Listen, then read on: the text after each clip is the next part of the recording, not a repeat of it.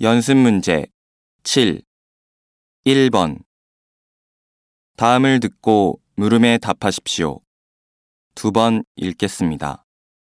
우리 배구부 코치로 작년에 졸업한 수연 선배가 온대요. 수연 선배가요?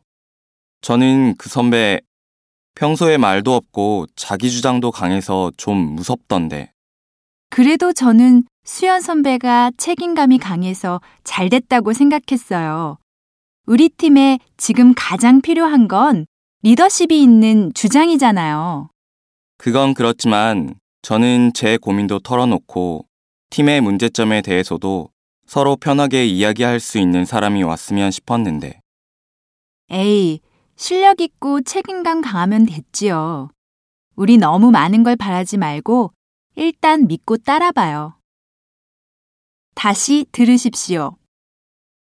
우리 배구부 코치로 작년에 졸업한 수연 선배가 온대요. 수연 선배가요? 저는 그 선배 평소에 말도 없고 자기 주장도 강해서 좀 무섭던데.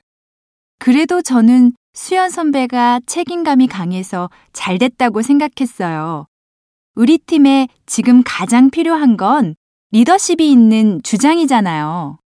그건 그렇지만 저는 제 고민도 털어놓고 팀의 문제점에 대해서도 서로 편하게 이야기할 수 있는 사람이 왔으면 싶었는데. 에이, 실력 있고 책임감 강하면 됐지요. 우리 너무 많은 걸 바라지 말고 일단 믿고 따라봐요.